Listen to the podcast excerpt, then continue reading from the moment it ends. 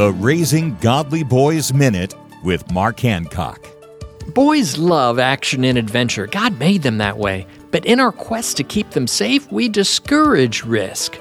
The result is that boys don't have an outlet to test their courage and physical abilities. That's one reason video games are so popular. Boys play them for hours trying to conquer new levels and beat the competition.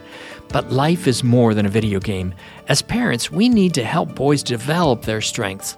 This might be on the athletic field, through a hobby, or even in the great outdoors. When your son achieves a goal, celebrate his success. By appreciating his gifts and abilities, you'll help him develop confidence to reach the next milestone.